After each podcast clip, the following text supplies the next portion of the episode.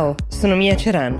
È lunedì 26 aprile 2021 e questo è The Essential, il podcast che ogni giorno seleziona e racconta per voi notizie dall'Italia e dal mondo in 5 minuti.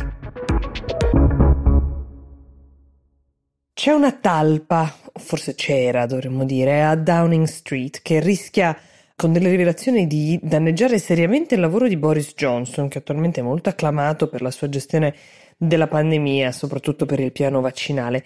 Prossimo alle elezioni, i sondaggi per ora lo danno in testa, però nel frattempo si sta consumando un dramma molto shakespeariano in Gran Bretagna, perché il nome che circola più insistentemente legato a questa vicenda della talpa in queste ore è quello di Dominic Cummings.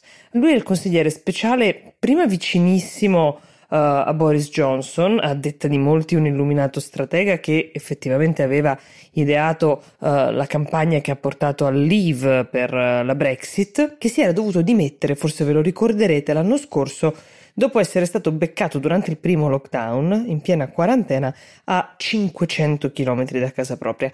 Sembrava finita così, con un po' di amarezza quella vicenda, però è chiaro che Cummings si aspettava di essere difeso da Boris Johnson con molta più energia e invece, ce lo ricordiamo, ve l'ho raccontato anche su questo podcast, mentre guadagna l'uscita di Downing Street con un cartone con le sue cose dentro, sotto i flash dei fotografi che immortalano la scena, un'uscita di scena molto molto teatrale e chiaramente voluta. Ecco, ci è voluto poco a capire che c'era amarezza in casa Johnson, che la compagna del premier, Kerry Simmons, non aveva mai avuto Cummings in simpatia, ma tutto sembrava sepolto sostanzialmente fino a quando non sono cominciati a ripartire i cosiddetti leaks, le fughe di notizie, come quella che ad esempio riguarda un colloquio privato tra Boris Johnson e l'imprenditore multimilionario James Tyson, al quale pare che il primo ministro avesse promesso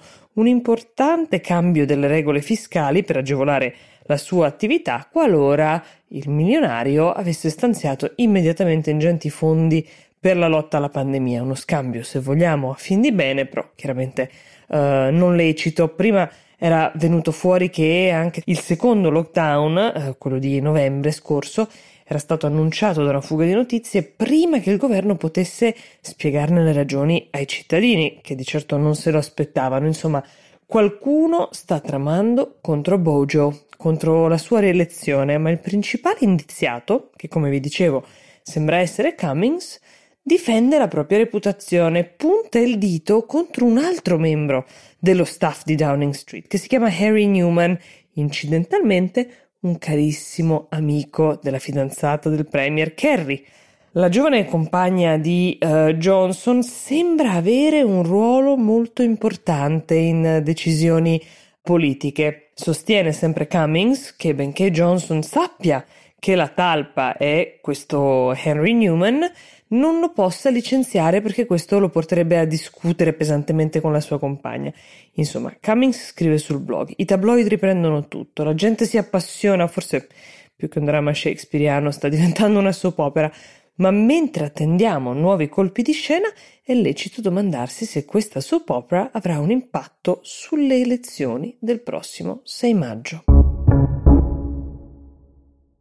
Da diversi giorni l'India batte di volta in volta il proprio stesso record di casi di infezione da Covid. Il paese è stato travolto da una nuova variante e sta per raggiungere i 17 milioni di casi, con 190.000 morti. Per darvi l'idea dei nuovi casi, al giorno sono circa 350.000 e le morti 3.000. Non siamo neanche sicuri che, tra l'altro, i numeri rispecchino interamente la situazione.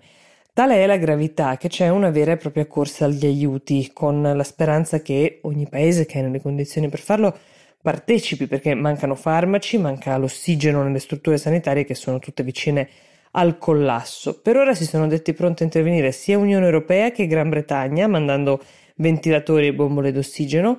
Israele ha promesso di inviare sul posto invece assistenza medica. Gli Stati Uniti potrebbero aiutare in un altro modo ancora, cioè mandando le materie prime per la produzione dei vaccini, oltre che i tamponi, i ventilatori e le mascherine. Cosa sappiamo fino ad ora di questa nuova variante?